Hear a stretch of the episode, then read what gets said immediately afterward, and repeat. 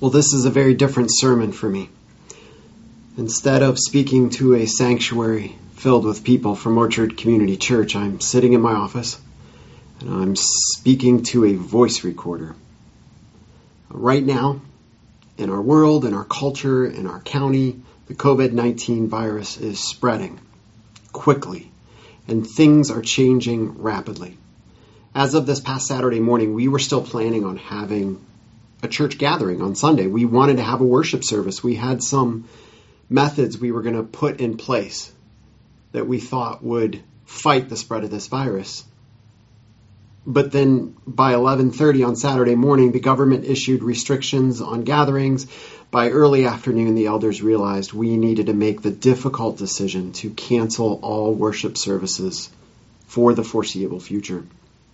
We don't know how long this is going to last. We don't know what the next few weeks hold. The elders are working hard right now to come up with answers to those things. We're working on plans to reach out to you and to those in our area to coordinate volunteers to help those in need. We want to bring the hope of the gospel to this difficult situation. But in the meantime, I know a lot of you are struggling. You're, you're stuck at home Restaurants, malls, many other businesses are shutting down. Today I heard that as many as 75% of the schools in the United States are closed, some of them for the rest of the year. What a strange time. Everyone is impacted by this in some way. Some people are very frustrated, feeling like it's it's just all overblown. Some people are scared. Lots of people are scared. Especially those who have high risk conditions with their health. They're worried about getting sick. Many are going to experience and are rightly worried about financial impacts. And then, of course, there are those that are worried about running out of toilet paper. Several months ago, I chose to preach through 1 Peter. I discussed this with the elders and we talked about the changes in our culture and the difficulty of living out our faith in a changing world. And we wanted this sermon series to be an encouragement for us, but also a challenge to stay strong in our faith during times of great upheaval. As I prepared to preach the text that I was going to preach this past Sunday, 1 Peter 5 8 through 9, I was thinking about the applications to us living as Christians in a world that doesn't accept what we believe. This is the common theme throughout 1 Peter. But then after Saturday and all the changes that have taken place since with the spread of this virus in the world, with the social separation that's taking place to combat the spread of the disease, and with all the fear that comes from the upheaval of so much that we consider normal, I believe this passage is uniquely relevant to this immediate and very difficult situation. The passage I am going to preach on is 1 Peter chapter 5 verses 8 and 9, which says very simply, be alert and of sober mind. Your enemy, the devil, prowls around like a roaring lion looking for someone to devour. Resist him, standing firm in the faith because you know that the family of believers throughout the world is undergoing the same kind of sufferings. And he starts with this idea of our adversary or our enemy. We need to understand who he's talking about in this passage. Who is this enemy? He calls him your enemy, the devil. The, the name devil means accuser or slanderer. Sometimes he's also known as Satan throughout Scripture, which means adversary or one who opposes.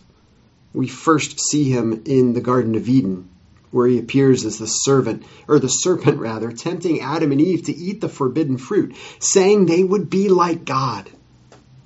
He's also a deceiver. We see him in the book of Job. And here we, we see that through all the difficulties that Job goes through and that the devil uses to tempt him, we also see that the devil must submit to God. The devil can do nothing except what God allows. Now, there's an interesting point that Peter's making here. Because at the beginning of this passage, he says, Your enemy, the devil, prowls around like a roaring lion. But at the end, in verse 9, he says, Because you know that the family of believers throughout the world is undergoing the same kind of sufferings. So he is talking about the enemy, the devil, and the difficulty he's bringing, and he's equating that with the suffering that Peter's recipients are going through. And throughout the rest of this level or this letter, we have seen that the sufferings they're going through are because of changes in their culture, their society, that culture is turning against Christianity, questioning them, and they are suffering. They're experiencing the loss of family, the loss of friendships. They are becoming social outcasts in their own community because of their faith. And here at the end of the letter, the point that Peter is making is that yes, there are there's a social aspect to their suffering. There might even be a political aspect or a physical aspect to their suffering. But he is also making the point there is a spiritual component behind their suffering. There's a spiritual battle going on. The apostle Paul sees the same thing in Ephesians chapter 6 verse 12. He says, "For our struggle is not against flesh and blood, but against the rulers, against the authorities, against the powers of this dark world, and against the spiritual forces of evil in the heavenly realms." We have to understand that there are spiritual components to the things we go through. Now, we need to keep this in an appropriate balance. And C.S. Lewis has a wonderful quote in his introduction to the Screwtape letters.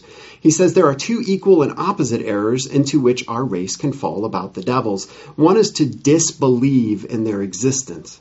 The other is to believe and to feel an excessive and unhealthy interest in them. They themselves are equally pleased by both errors and hail a materialist or a magician with the same delight. And his point is that we can go to these two extremes. One is, I don't think there's any spiritual evil out there. There is no devil. I don't believe in him. And the devil loves that. He, he loves for us to just ignore him because then he can have his way in the world. And the other extreme is, is to give him way too much credit. That everything that we do in our lives is, oh, the devil made me do it, or it's always a demon. And we give him way too much credit. The point is, we can't ignore the truth that there is a devil and that there are spiritual forces at work. We also must be careful not to go to the other extreme and blame everything on him or, or give him way more credit than he deserves. But Peter is calling us to attention. There is an enemy, the devil, and he describes him as a lion who's doing two things. In this passage, he is roaring and he is looking for someone to devour. I didn't think much of this of this when I first read it. Lions roar, that's what they do. But then as I did a little background study, since I'm not much of a naturalist myself, it turns out lions don't really roar when they are hunting. They silently stalk.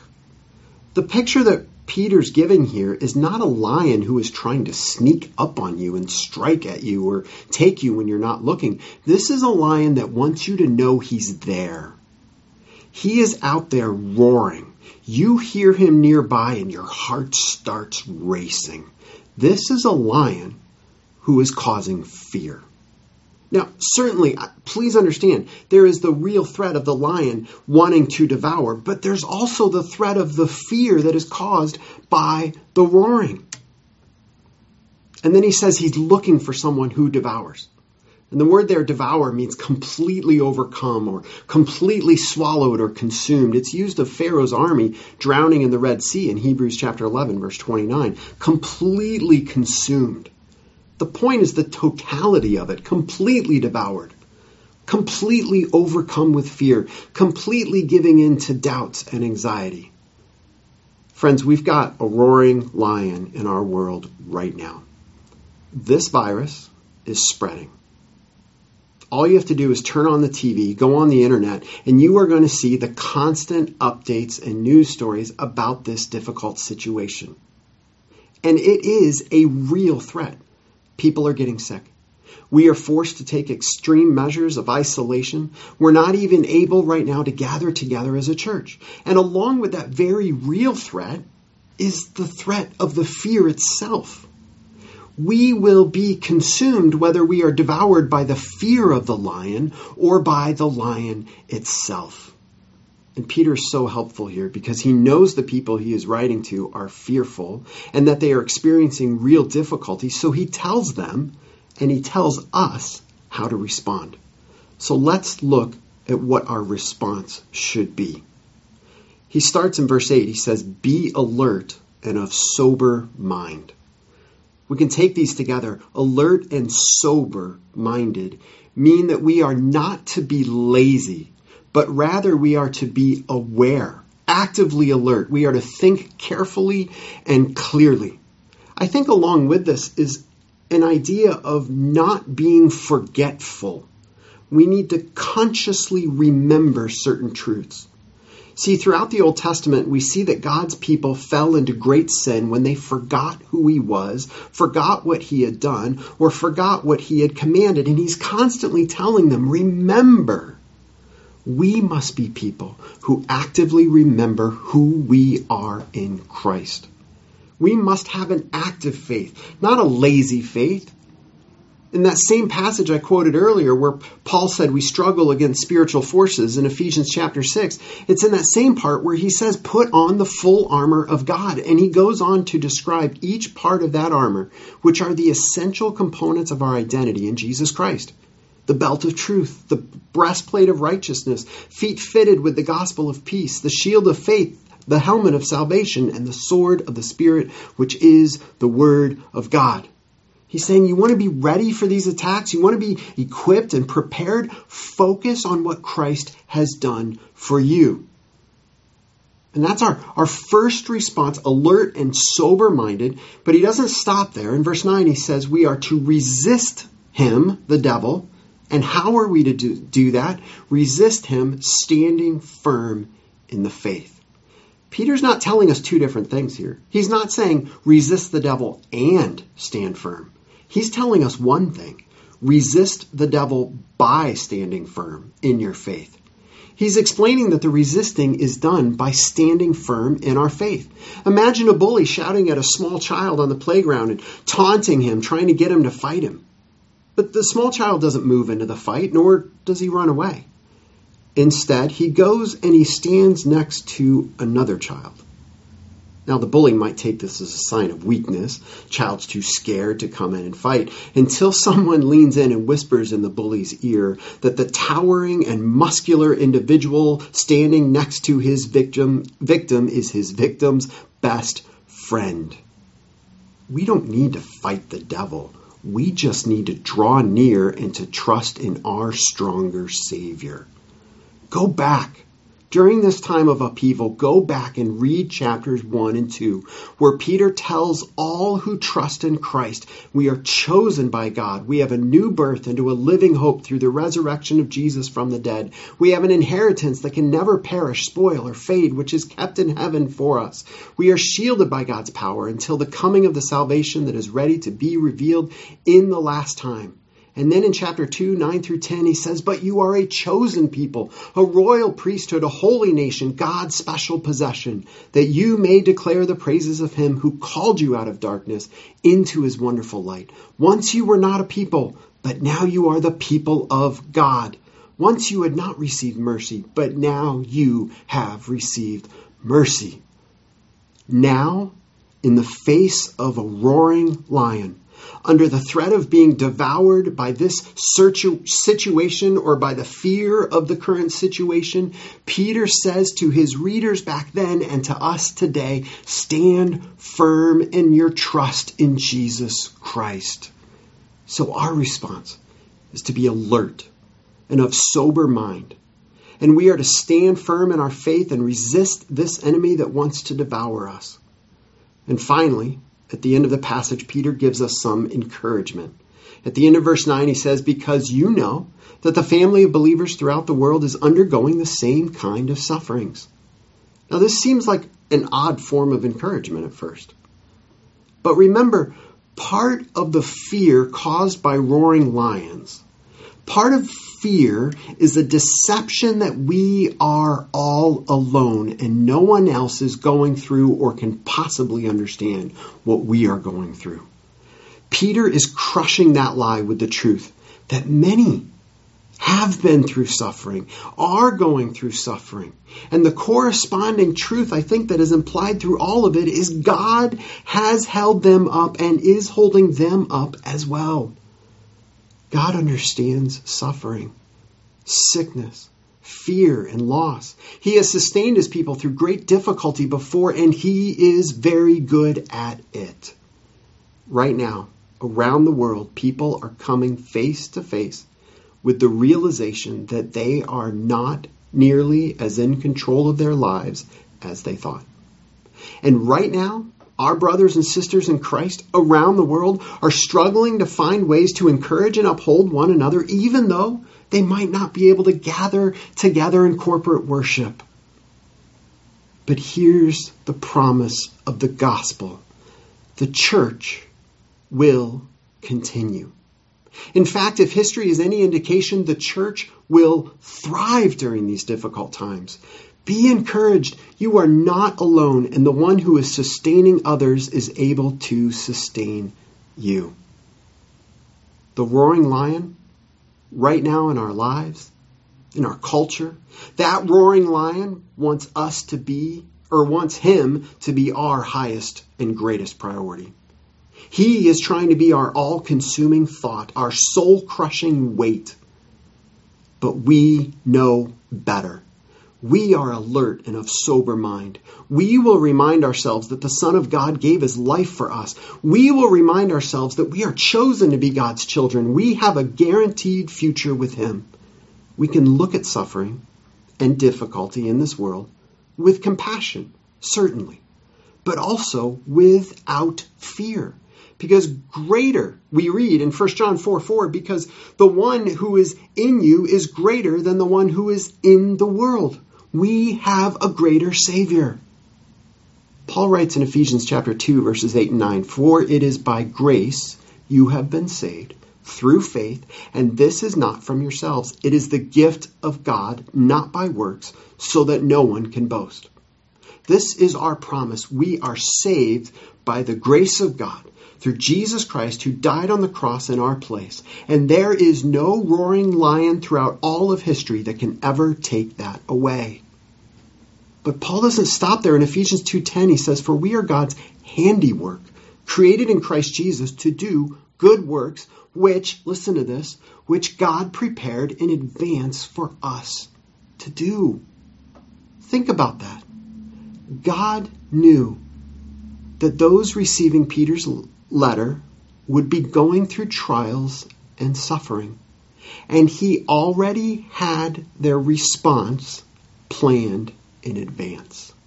He knew all about the virus that we are facing today, and he has already planned our good works. We do not need to shrink back in fear as the lion roars. Instead, we draw near to Christ. And then we step out in faith to be used by Him for His glory during this time because others are listening to roaring lions and it is time for our words and our actions to point them to the truth of Jesus Christ. Be alert and of sober mind. Your enemy, the devil, roar, prowls around like a roaring lion looking for someone to devour. Resist him, standing firm in the faith, because you know that the family of believers throughout the world is undergoing the same kind of sufferings. Father, I lift up all who are listening to this, whether they're listening to it in, in the current context of this this virus that's spreading, or maybe they're listening to it on the internet years later with some roaring lion in their own life. And God, I know that many that are facing the struggles of our contemporary world and this virus and, and all this social distancing, many of those have their own personal struggles and roaring lions in their own life as well. And it's just struggle compounded by struggle. And God, it's so tempting to give up.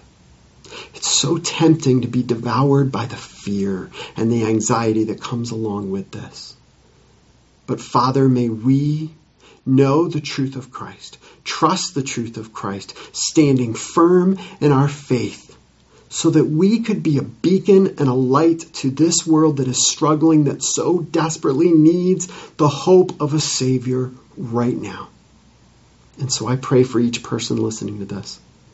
Give us creativity on how to respond and to live out our faith during this time sustain us and help us to have a strong anchor in the gospel of Jesus Christ, reminding ourselves. Help us to find unique and creative ways to encourage and remind our brothers and sisters in Christ. Stand firm, know who you are in Christ. And by so doing, may we resist the roaring lion that threatens to overwhelm us and devour us with fear right now. For God, our Savior, is greater, and for that we give you all the praise and glory. In the powerful name of Jesus Christ, we pray. Amen.